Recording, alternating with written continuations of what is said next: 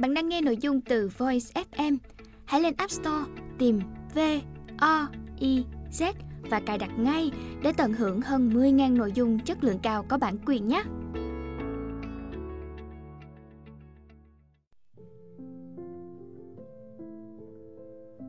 Bạn đang nghe sách nói tại Voice. Phần 1.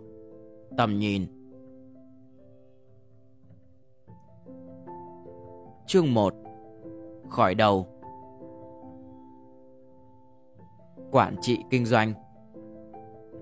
Xây dựng công ty khởi nghiệp thực ra là một công việc liên quan đến xây dựng thể chế, do đó chắc chắn có liên quan đến quản trị. Điều này thường khiến các doanh nhân đang háo hức phải ngạc nhiên, vì quan điểm của họ về hai từ này hoàn toàn trái ngược. Doanh nhân thường cẩn trọng khi áp dụng cách quản trị truyền thống vào thời gian đầu của khởi nghiệp, vì họ lo ngại sẽ tạo cơ hội cho sự quan liêu hay ngăn cản sáng tạo. Trải qua hàng thập kỷ, các doanh nhân vẫn cố gắng giải quyết các vấn đề vốn rất đặc trưng và khác biệt của mình bằng quản trị tổng hợp. Hệ quả là nhiều doanh nhân mang trong mình tâm thế cứ làm tới đi, lảng tránh mọi kiểu quản lý, quy trình, kỷ luật. Không may, cách làm này thường xuyên dẫn đến sự rắc rối thay vì thành công. Tôi lẽ ra nên biết rằng vụ khởi nghiệp đầu tiên của mình hoàn toàn thất bại với nguyên do đó. Thành công vô cùng to lớn của quản trị tổng hợp, General Management, trong thế kỷ qua đã dẫn đến tình trạng có quá nhiều phương pháp, công cụ quản trị. Song đáng tiếc, chúng đều không phù hợp để giải quyết tình hình hỗn loạn và thiếu chắc chắn mà công ty khởi nghiệp phải đối đầu. Tôi tin rằng kinh doanh khởi nghiệp cần có sự kỷ luật trong quản lý để kiểm soát tốt những cơ hội kinh doanh mình có được. Trong suốt lịch sử, chưa bao giờ số lượng doanh nhân lại nhiều như hiện nay. Điều này có được là nhờ những thay đổi trong nền kinh tế toàn cầu. Một ví dụ, người ta thường nghe các nhà bình luận than phiền về việc sụt giảm lượng việc làm trong ngành công nghiệp chế tạo tại Mỹ 2 thập kỷ qua, nhưng rất ít người nghe đến sự sụt giảm năng lực sản xuất của ngành này. Đó là do tổng sản lượng hàng chế tạo tại Mỹ đang tăng 15% trong thập kỷ qua, ngay cả khi số việc làm giảm dần. Đây là hệ quả từ quản trị và công nghệ hiện đại, khiến năng suất tăng cao tới mức doanh nghiệp chẳng biết phải làm gì với nó. Chúng ta đang sống trong thời kỳ phục hưng kinh doanh toàn cầu. Tuy nhiên, cơ hội này đi kèm với những rủi ro. Chúng ta không có sẵn khuôn mẫu quản trị mạch lạc và chặt chẽ cho những nhà đầu tư rủi ro cấp tiến. Chúng ta đang lãng phí năng lực dư thừa quanh mình dữ dội. Bất chấp sự thiếu thốn phương pháp này, chúng ta vẫn xoay sở để có thể kiếm ra lợi nhuận. Nhưng bên cạnh mỗi thành công lại có quá nhiều thất bại. Những sản phẩm bị lôi khỏi kệ bày bán chỉ ít tuần sau khi ra mắt. Những công ty khởi nghiệp tiếng tăm được ca ngợi trên báo, để rồi bị lãng quên sau vài tháng. Những sản phẩm mới cuối cùng cũng chẳng có ai sử dụng. Điều đáng nói là tổn hại kinh tế xảy ra không chỉ với các nhân viên, công ty, nhà đầu tư, mà đó còn là hao phí khổng lồ đối với nguồn lực quý giá nhất thời văn minh: thời gian, đam mê và kỹ năng của con người.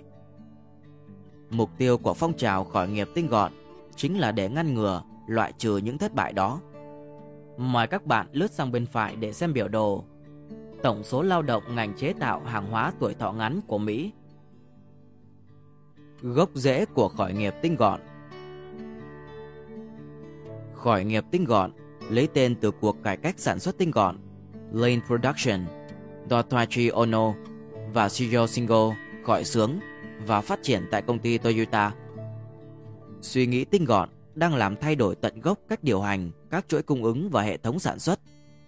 Một trong các nguyên lý của nó là phát huy kiến thức và sự sáng tạo của từng công nhân, giảm thiểu quy mô các nhóm, sản xuất đúng thời điểm, just in time, và kiểm soát tồn kho, đẩy nhanh chu kỳ sản xuất, cycle time. Phương pháp này cho thấy sự khác biệt giữa hoạt động tạo ra giá trị và hoạt động lãng phí, cũng như cách đưa chất lượng vào sản phẩm từ trong ra ngoài. Khởi nghiệp tinh gọn ứng dụng những ý tưởng đó vào bối cảnh kinh doanh khởi nghiệp, đề xuất rằng doanh nhân khởi nghiệp phải đánh giá sự tiến bộ của mình khác với các dạng công ty khác. Tiến bộ trong ngành chế tạo được đo lường bằng việc sản xuất ra các sản phẩm chất lượng cao. Khởi nghiệp tinh gọn sử dụng một đơn vị khác để ghi nhận sự tiến bộ, gọi là học hỏi có kiểm chứng. Điều này sẽ được đề cập trong chương 3. Với tôn chỉ dẫn đường là kiến thức khoa học, chúng ta có thể tìm ra và loại trừ những nguồn lãng phí đang lan tràn trong kinh doanh. Một lý thuyết kinh doanh toàn diện nên đề cập tới tất cả chức năng của một phi vụ rủi ro thời kỳ đầu: tầm nhìn và bối cảnh, phát triển sản phẩm, tiếp thị và bán hàng, mở rộng quy mô, quan hệ cộng sự, phân phối, thiết kế cơ cấu, tổ chức. Nó phải đưa ra được cách thức để đo lường những tiến bộ có được trong bối cảnh thiếu chắc chắn. Nó phải cho doanh nhân có được lời chỉ dẫn rõ ràng về cách đưa ra những quyết định đánh đổi mà họ phải đối mặt. Có nên đầu tư hay không? Đầu tư vào thời điểm nào của quy trình? Hệ thống hóa, lên kế hoạch, kiến tạo hạ tầng. Khi nào thì nên tự làm? Khi nào nên tìm kiếm đối tác? Khi nào thì đáp ứng lại phản hồi của khách hàng? Và khi nào nên giữ vững lập trường? Làm thế nào và khi nào thì đầu tư vào điều chỉnh quy mô công ty? Trên hết, nó phải cho phép doanh nhân đưa ra những dự báo có thể kiểm nghiệm được, testable predictions. Ví dụ, hãy cân nhắc lời khuyên thành lập một nhóm hỗn hợp nhiều chức năng, bộ phận khác nhau trong công ty, cross-functional team. Giao cho họ trách nhiệm chinh phục từng mục tiêu độc lập, learning milestone, thay vì tổ chức công ty thành những bộ phận hoàn toàn chuyên biệt theo chức năng như tiếp thị, bán hàng, công nghệ thông tin, nhân sự, v.v. Để khiến mọi người có trách nhiệm làm tốt phận sự thuộc lĩnh vực chuyên biệt của mình. Xem thêm chương 7. Có thể bạn đồng ý với lời khuyên này, hoặc bạn cảm thấy nghi ngờ. Dù thế nào đi nữa, nếu bạn quyết định làm cách này, tôi đoán chắc bạn sẽ nhanh chóng nhận được phản hồi từ các nhóm rằng quy trình mới đang làm giảm hiệu suất của họ. Họ sẽ yêu cầu quay trở lại cách làm việc cũ. Như thế, họ mới có cơ hội duy trì hiệu suất bằng cách làm việc trên những mảng lớn hơn và luân chuyển công việc giữa các bộ phận. Có căn cứ để dự đoán phản ứng nói trên, không chỉ vì tôi đã nhiều lần trông thấy tận mắt tại các công ty mà mình làm việc cùng. Đó cũng là dự báo rất thẳng thắn cho phản ứng ban đầu với chính bản thân lý thuyết khởi nghiệp tinh gọn. Khi mọi người đã quen với việc đánh giá hiệu suất công việc của bản thân ở phạm vi nhỏ, họ cảm thấy một ngày tốt đẹp là khi có thể dành trọn thời gian làm việc thuộc về mình. Khi còn là lập trình viên, tôi hài lòng khi có thể ngồi lập trình suốt 8 tiếng đồng hồ mà không bị quấy rầy. Đó là một ngày vui. Trái lại, nếu bị quấy rầy bởi những câu hỏi, quy trình hay các cuộc họp, tôi cảm thấy rất tệ. Ngày hôm đó tôi thực sự đã làm được gì nào? Mã và tính năng sản phẩm là những thứ hữu hình đối với tôi. Tôi thấy được chúng, hiểu chúng, tự hào về chúng. Trái lại, việc học hỏi lại trừu tượng đến phát bực. Khởi nghiệp tinh gọn yêu cầu mọi người bắt tay vào tính toán hiệu suất theo một cách khác, vì các công ty khởi nghiệp thường vô tình xây dựng nên thứ chẳng ai cần đến. Nên cũng chẳng có vấn đề gì nếu họ hoàn tất không kịp thời gian hay không đúng dự toán. Mục tiêu của công ty khởi nghiệp là tìm ra thứ đúng đắn để xây dựng, thứ mà khách hàng muốn và sẵn lòng trả tiền để mua, càng nhanh càng tốt. Nói cách khác, khởi nghiệp tinh gọn là một cách nhìn mới vào sự phát triển sản phẩm đổi mới, nhấn mạnh vào vòng lặp tốc độ cao và tư duy khách hàng, một tầm nhìn lớn cùng tham vọng khổng lồ. Bạn cần tất cả những thứ đó. Henry Ford là một trong những doanh nhân thành công và nổi tiếng nhất trong mọi thời đại. Do ý tưởng về quản trị đã được cột chặt với lịch sử ngành ô tô từ những ngày đầu, nên tôi tin là sẽ phù hợp nếu sử dụng chiếc xe như một phép ẩn dụ khi nói về khởi nghiệp. Một chiếc ô tô động cơ đốt trong lấy nguồn năng lượng từ hai chu kỳ quan trọng và rất khác nhau. Chu kỳ thứ nhất nằm sâu bên trong động cơ xe. Trước khi Henry Ford trở thành một CEO nổi tiếng, ông là một kỹ sư. Ông dành nhiều ngày, nhiều đêm loay hoay trong gara với những thiết bị cơ học chính xác, tìm cách làm chuyển động xi lanh. Mỗi cú nổ nhỏ bên trong xi lanh lại sản sinh lực đẩy làm xoay bánh xe, đồng thời châm ngòi lửa cho cú nổ tiếp theo Chỉ khi chu kỳ này được canh thời gian thật chuẩn, động cơ mới không kêu lục bục và hỏng hóc. Công ty khởi nghiệp cũng có một động cơ tương tự, tôi gọi đó là động cơ tăng trưởng. Thị trường và hành khách của công ty khởi nghiệp rất đa dạng. Có thể là một công ty đồ chơi, công ty tư vấn, một xưởng sản xuất.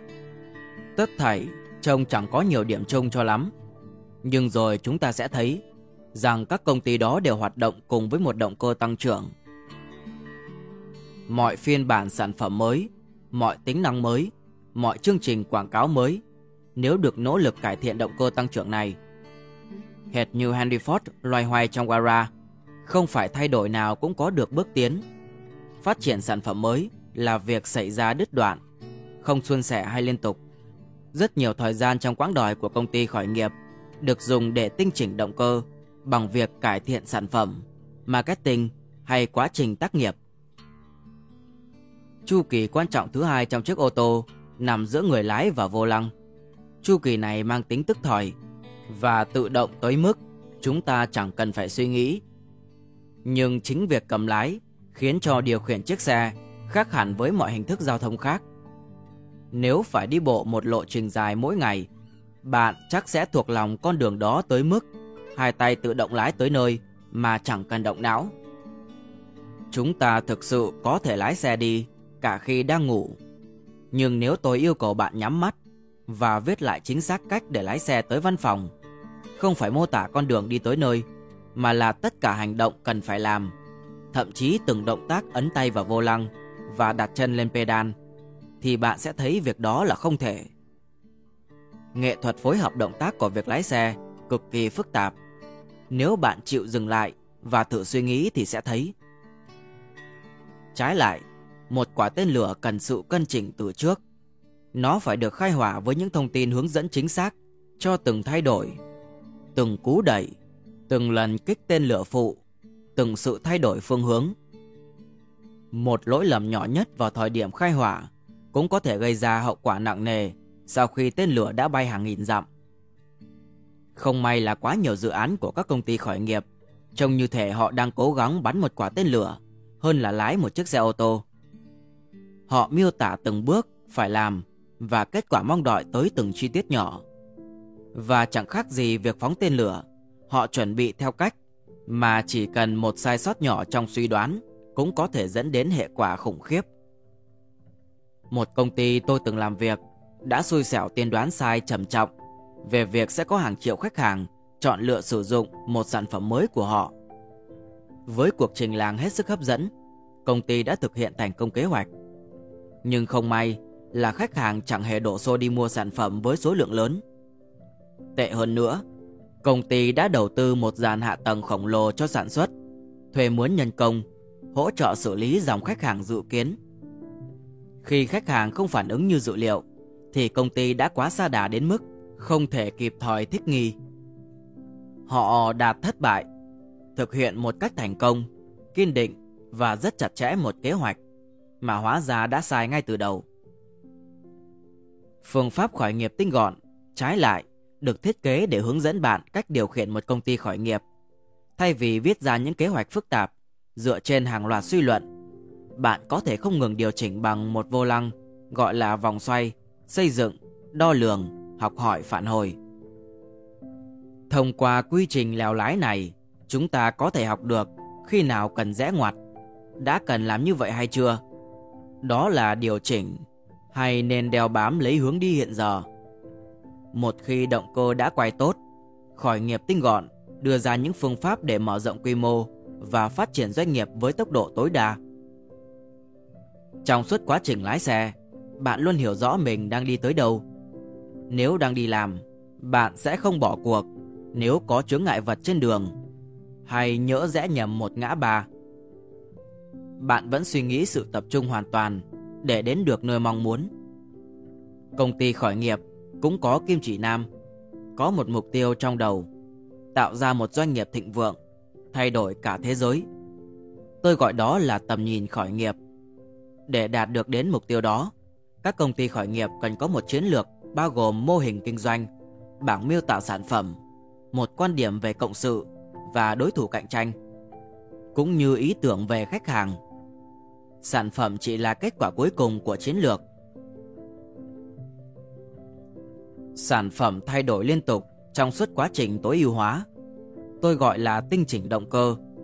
Việc thay đổi chiến lược cũng có thể xảy ra, nhưng ít thường xuyên hơn, gọi là điều chỉnh. Tuy nhiên, tầm nhìn bao quát toàn bộ hiếm khi nào thay đổi. Doanh nhân khởi nghiệp phải cam kết đưa công ty đến mục tiêu đó. Tất cả thất bại đều là cơ hội để học hỏi cách đạt mục tiêu. Trong thực tế, một công ty khởi nghiệp là một tập hợp nhiều hoạt động khác nhau. Rất nhiều thứ xảy ra cùng lúc. Động cơ chạy, có khách hàng mới, phục vụ khách hàng sẵn có. Chúng ta tinh chỉnh, cố gắng cải thiện sản phẩm, marketing và quy trình sản xuất. Rồi chúng ta lại lèo lái doanh nghiệp, quyết định liệu có nên chỉnh lại mục tiêu hay không. Thử thách cho doanh nhân là cân bằng tất cả các hoạt động này. Cả những cuộc khởi nghiệp quy mô nhỏ nhất cũng vấp phải thử thách của việc vừa hỗ trợ khách hàng hiện hữu, vừa cố gắng cải tiến mọi thứ. Ngay đến các doanh nghiệp lừng lẫy cũng vẫn đối mặt với nhu cầu đầu tư cần được cải tiến nếu không muốn trở nên lỗi thời. Khi các công ty tăng trưởng, điều thay đổi chỉ là sự pha trộn các hoạt động này trong danh mục công việc của công ty. Kinh doanh khởi nghiệp là quản trị. Thế nhưng, hãy hình dung một vị giám đốc hiện đại có nhiệm vụ xây dựng một sản phẩm mới giữa bối cảnh doanh nghiệp đang có danh tiếng. Hãy hình dung cô ta đến gặp CFO, giám đốc tài chính, một năm sau đó và nói: "Chúng tôi không đạt được mức tăng trưởng dự kiến. Thực tế là chúng tôi hầu như không có được khách hàng mới hay lợi nhuận mới. Tuy nhiên, chúng tôi đã học được rất nhiều và đang ở ngưỡng bắt đầu hướng kinh doanh đột phá mới. Chỉ cần cho chúng tôi thêm một năm nữa." Trong hầu hết trường hợp, đây sẽ là bài báo cáo cuối cùng mà vị doanh nhân nội bộ có cơ hội nói với sếp. Nguyên văn là entrepreneur. Tác giả chơi chữ khi đọc lái theo từ entrepreneur. Hàm ý nói rằng đây là một doanh nghiệp khởi nghiệp mang tính chất nội bộ công ty. Nguyên do là trong quản trị nói chung, thất bại được lý giải là do sai lầm trong lập kế hoạch hoặc thực thi kém hiệu quả. Cả hai đều là dạng sai sót nghiêm trọng. Nhưng trong nền kinh tế hiện nay, để có thành công trong phát triển sản phẩm mới, chúng ta cần thường xuyên thất bại như vậy. Trong phong trào khởi nghiệp tinh gọn, chúng tôi nhận ra rằng những người cải cách trong nội bộ thực ra cũng là doanh nhân, và quản trị doanh nghiệp có thể giúp họ thành công. Đây sẽ là chủ đề của các chương tiếp theo. Hết chương 1.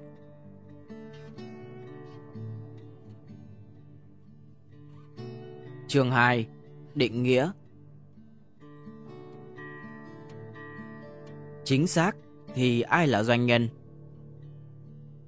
Trong hành trình khắp thế giới để nói về khởi nghiệp tinh gọn, tôi vô cùng ngạc nhiên khi được gặp những khán giả dường như là khá lạc lõng.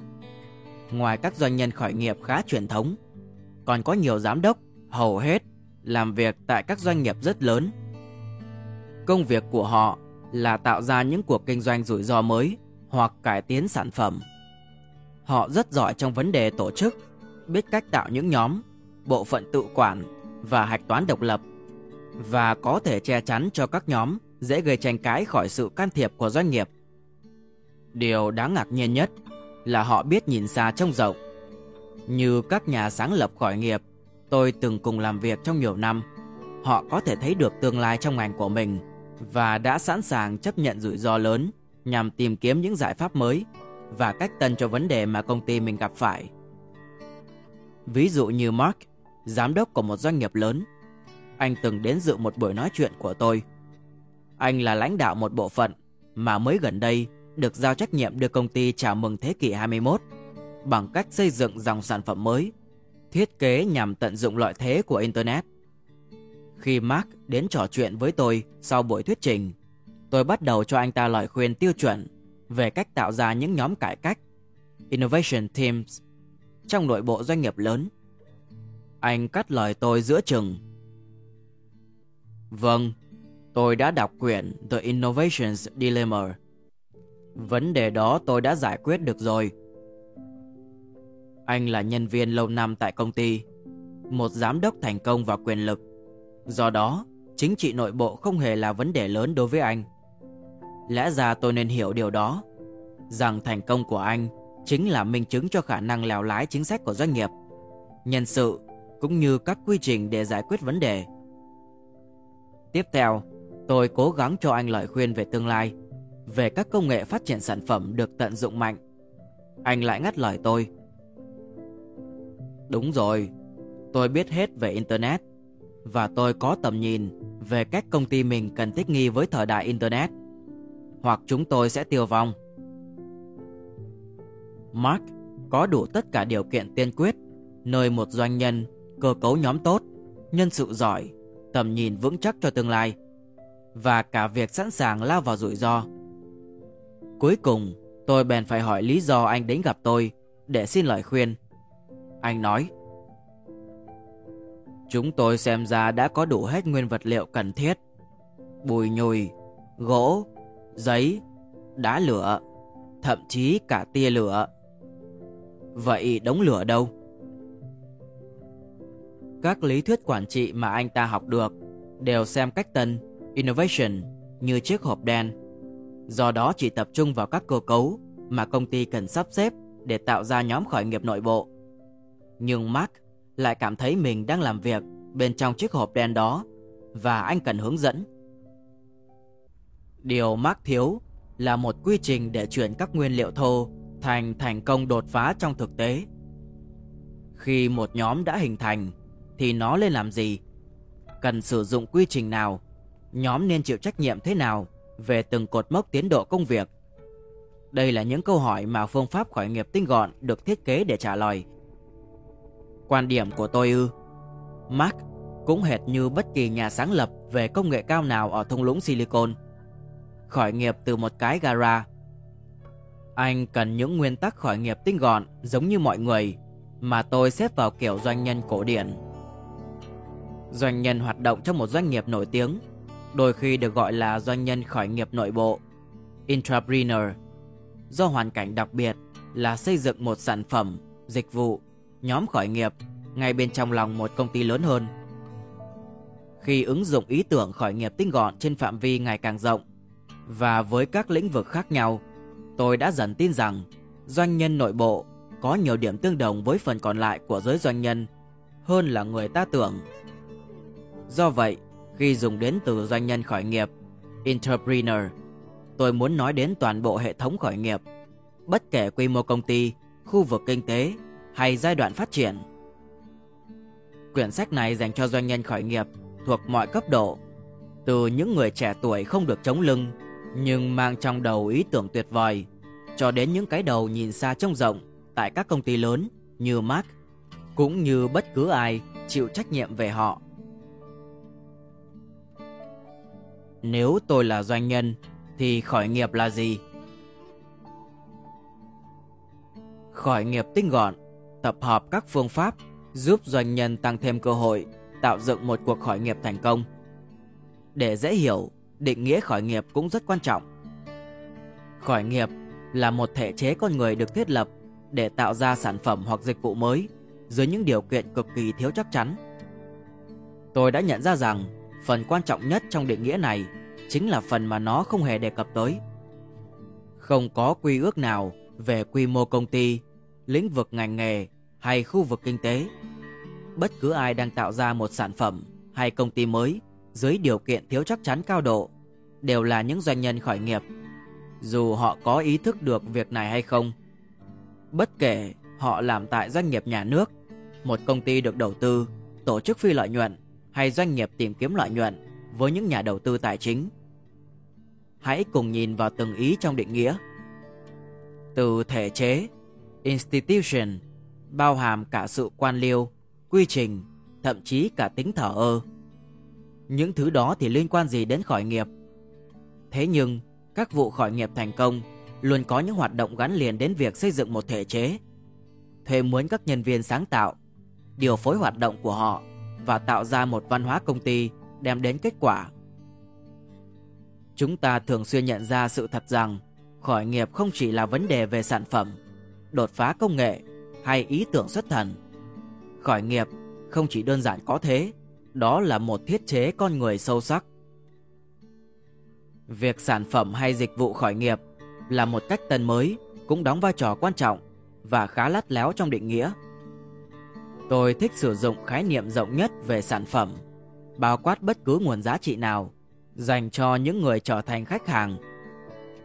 Bất cứ thứ gì những khách hàng đó được nhận từ việc tương tác với một công ty đều được xem là một phần trong sản phẩm. Điều này đúng với một cửa hàng tạp hóa, một website thương mại điện tử, một dịch vụ tư vấn hay đơn vị dịch vụ xã hội phi lợi nhuận. Tổng quan trong mọi trường hợp, tổ chức đó chuyên khai mở một nguồn giá trị mới dành cho khách hàng, quan tâm đến ảnh hưởng của sản phẩm đối với khách hàng. Một điều cũng quan trọng nữa là từ cải tiến, cách tân, innovation, nên được hiểu theo nghĩa rộng. Khởi nghiệp tạo ra cải tiến dưới nhiều hình thức, những khám phá khoa học mới lạ, tái định hướng một công nghệ sẵn có và mục đích sử dụng mới, phát minh một mô hình kinh doanh mới, mở ra giá trị tiềm tàng, hay đơn giản là mang sản phẩm dịch vụ tới một nơi mới, tiếp cận những khách hàng mà trước đây chưa được phục vụ đúng mực. Với tất cả những trường hợp đó, cải tiến đều là nhân tố trung tâm của thành công.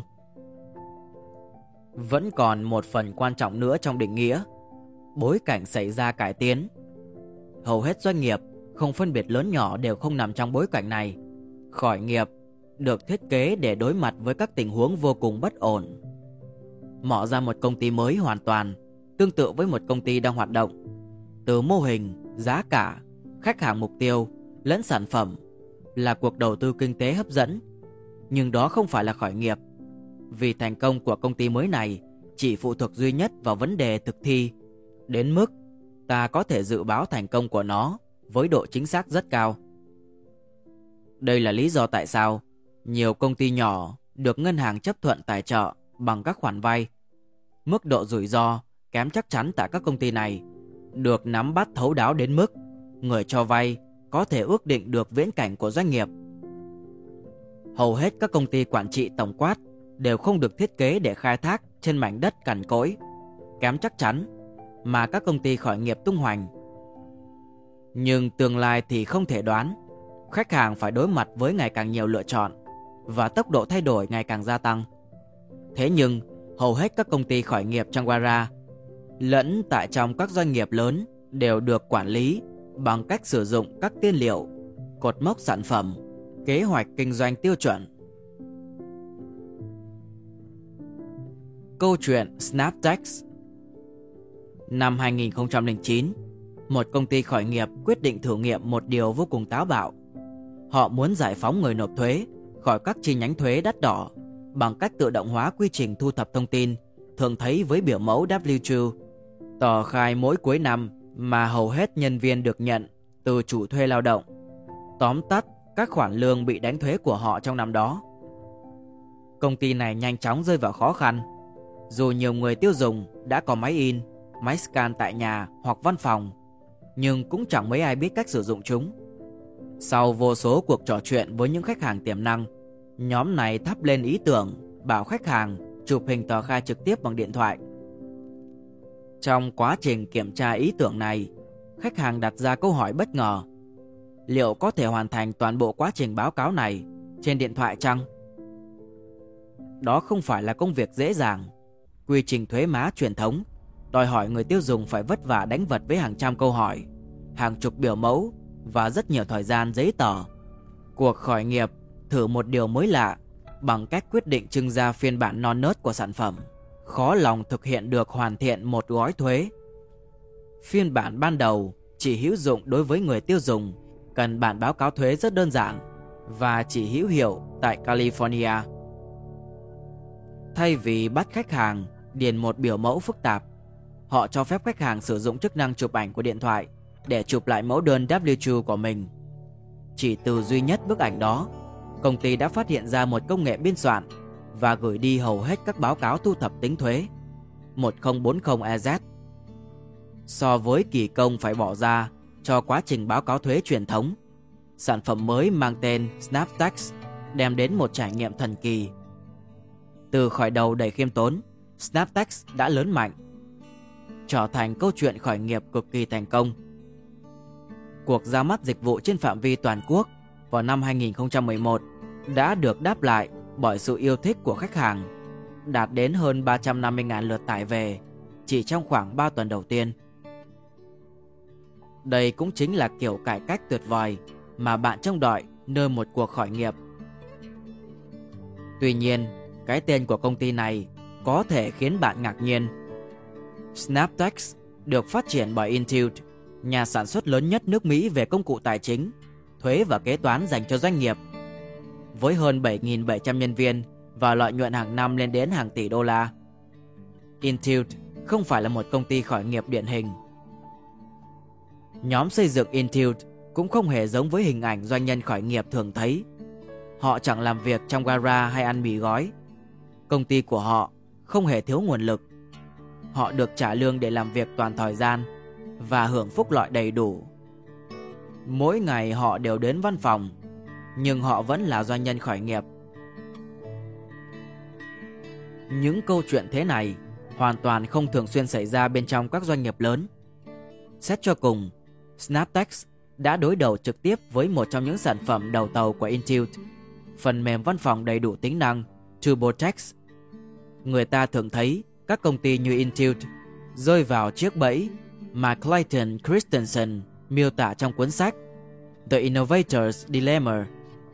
Họ rất giỏi tạo ra các cải tiến gia tăng cho sản phẩm đang có, phục vụ khách hàng đang có.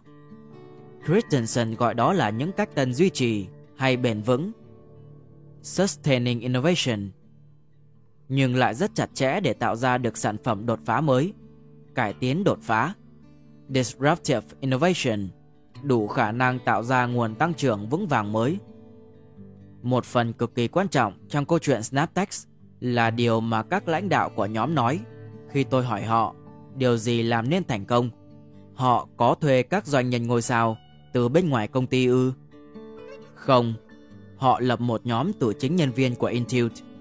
Họ đối mặt với sự khó dễ liên tục từ ban điều hành cấp cao, những trở ngại với các nhóm cải tiến ở nhiều công ty hay không? Không, các cấp điều hành đã tạo ra cho họ một hòn đảo tự do để hoạt động nếu cần. Hay là họ có đội ngũ đông đảo, ngân sách khổng lồ, khoản tiền quảng cáo dư dả? Không, họ khởi đầu bằng một nhóm 5 người. Điều cho phép nhóm SnapTax thực hiện cải tiến không phải là gen di truyền, vận mệnh hay dấu hiệu chiêm tinh nào cả, mà là một quy trình được chủ tâm tạo điều kiện bởi các nhà quản trị cấp cao của Intuit. Cải tiến cách tân là thứ phải xây dựng từ dưới lên, phân quyền và không thể lường trước, nhưng không có nghĩa là không thể quản lý. Nó có thể được quản lý, nhưng để làm vậy, cần phải có một ngành quản trị mới, được sử dụng thành thạo, không chỉ bởi các doanh nhân thực hiện công việc, tìm kiếm sản phẩm thực sự đáng giá, mà còn bởi những người hỗ trợ, nuôi dưỡng, đặt lòng tin nơi họ. Nói cách khác, khai thác tinh thần khởi nghiệp, táo bạo trong kinh doanh là trách nhiệm của lãnh đạo cấp cao. Ngày nay, một công ty vượt trội như Intuit có thể sản sinh ra chuyện thành công như SnapTax vì họ nhận thấy được sự cần thiết có một mô hình quản trị mới.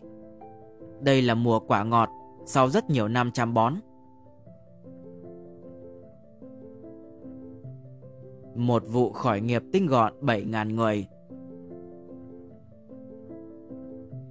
Năm 1983, nhà sáng lập Intuit, doanh nhân huyền thoại Scott Cook đã có quan điểm cấp tiến cùng nhà đồng sáng lập Tom Pronax rằng kế toán cá nhân nên được thực hiện bằng máy vi tính. Thành công của họ không phải là điều hiển nhiên.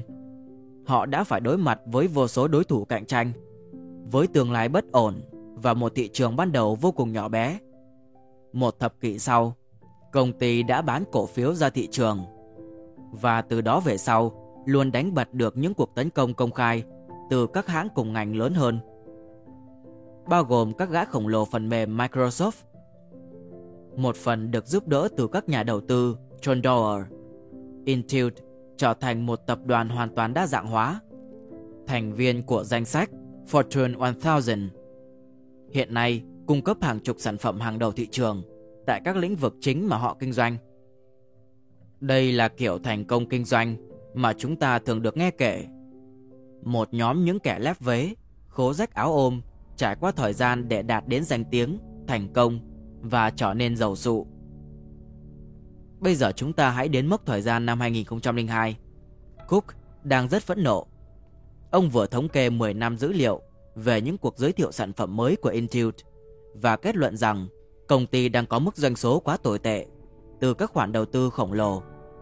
Nói một cách đơn giản, quá nhiều sản phẩm mới của họ thất bại.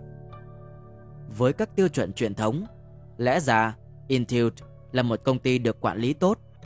Nhưng khi Scott đào sâu vào gốc rễ các thất bại kia, ông ta đã đi đến một kết luận khó khăn.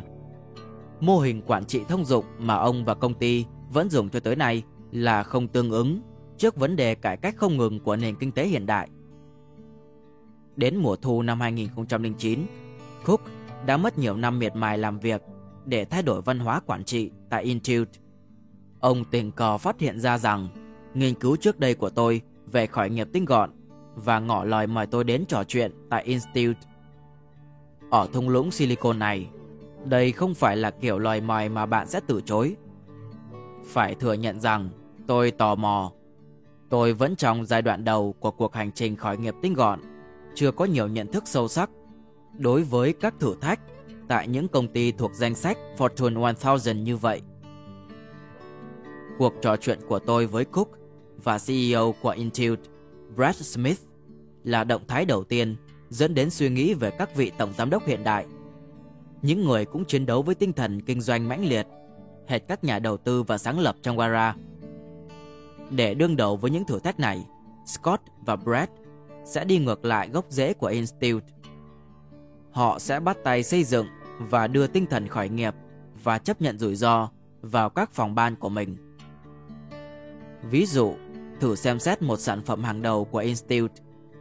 Vì TurboTax thu được phần lớn doanh số vào mùa thuế ở Mỹ, nó từng mang văn hóa cực kỳ bảo thủ. Qua nhiều năm, các nhóm quảng cáo và sản phẩm chỉ làm một chương trình lớn đúng vào thời điểm bắt đầu mùa thuế.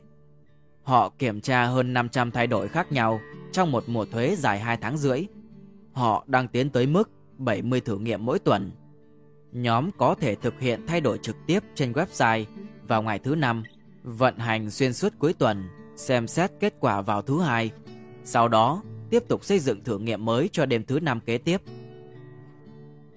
Scott nói: "Trời ạ, lượng kinh nghiệm học hỏi được của họ bây giờ nhiều kinh khủng, và tác dụng của nó là phát triển tinh thần khởi nghiệp mạo hiểm. Vì khi chỉ dạy một thử nghiệm, bạn sẽ không có được các doanh nhân, bạn chỉ có các chính trị gia. Bạn phải bán hàng, bạn phải bán cái ý tưởng của mình giữa một rừng ý tưởng hay ho khác.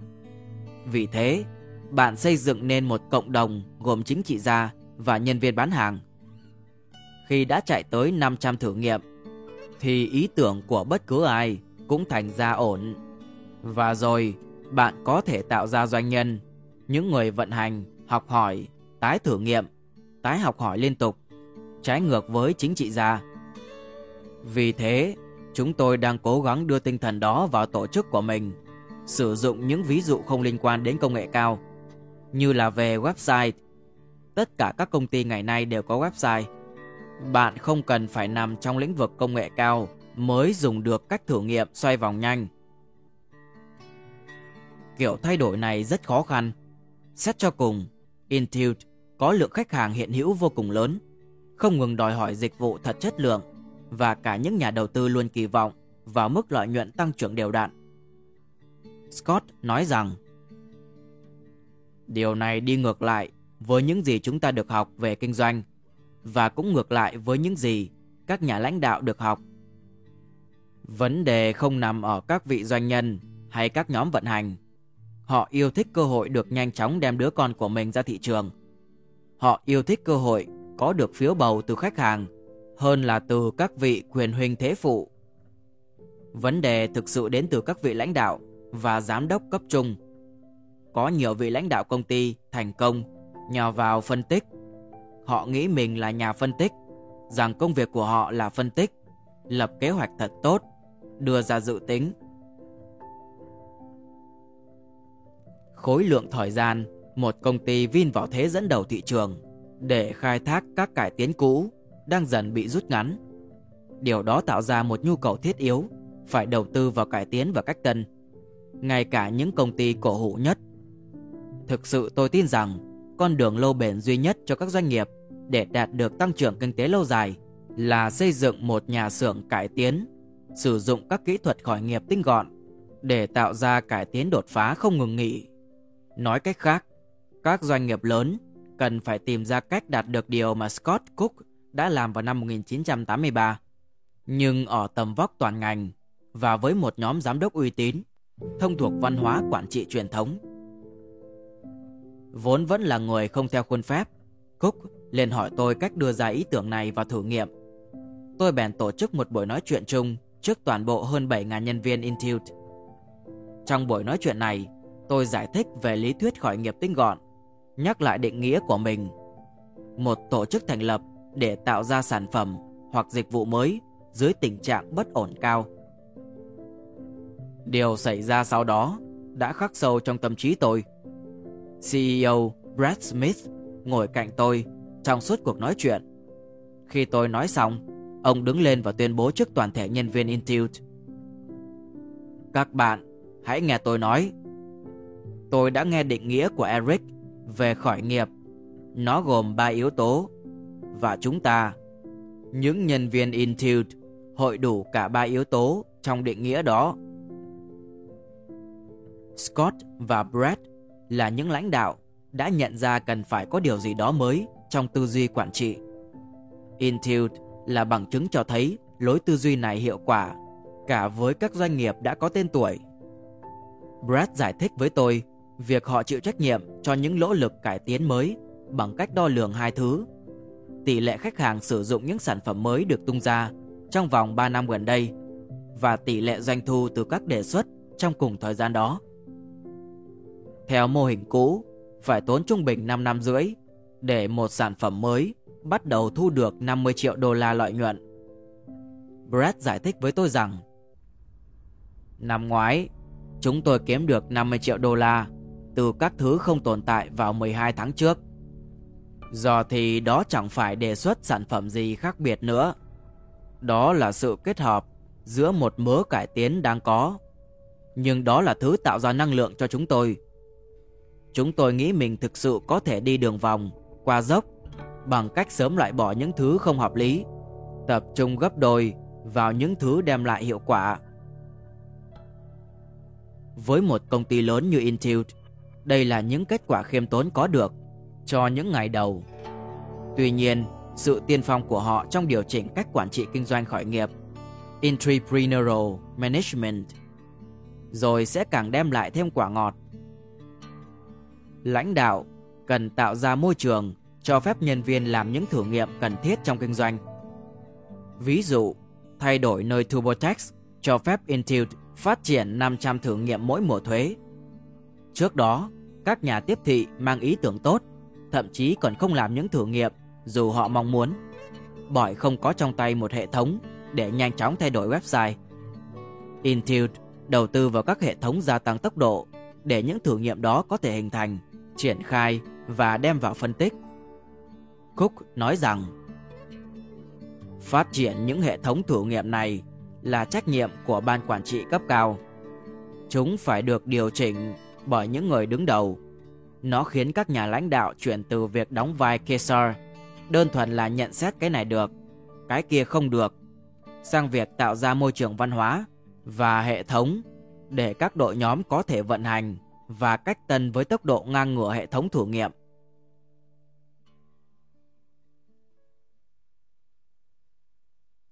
Hết chương 2.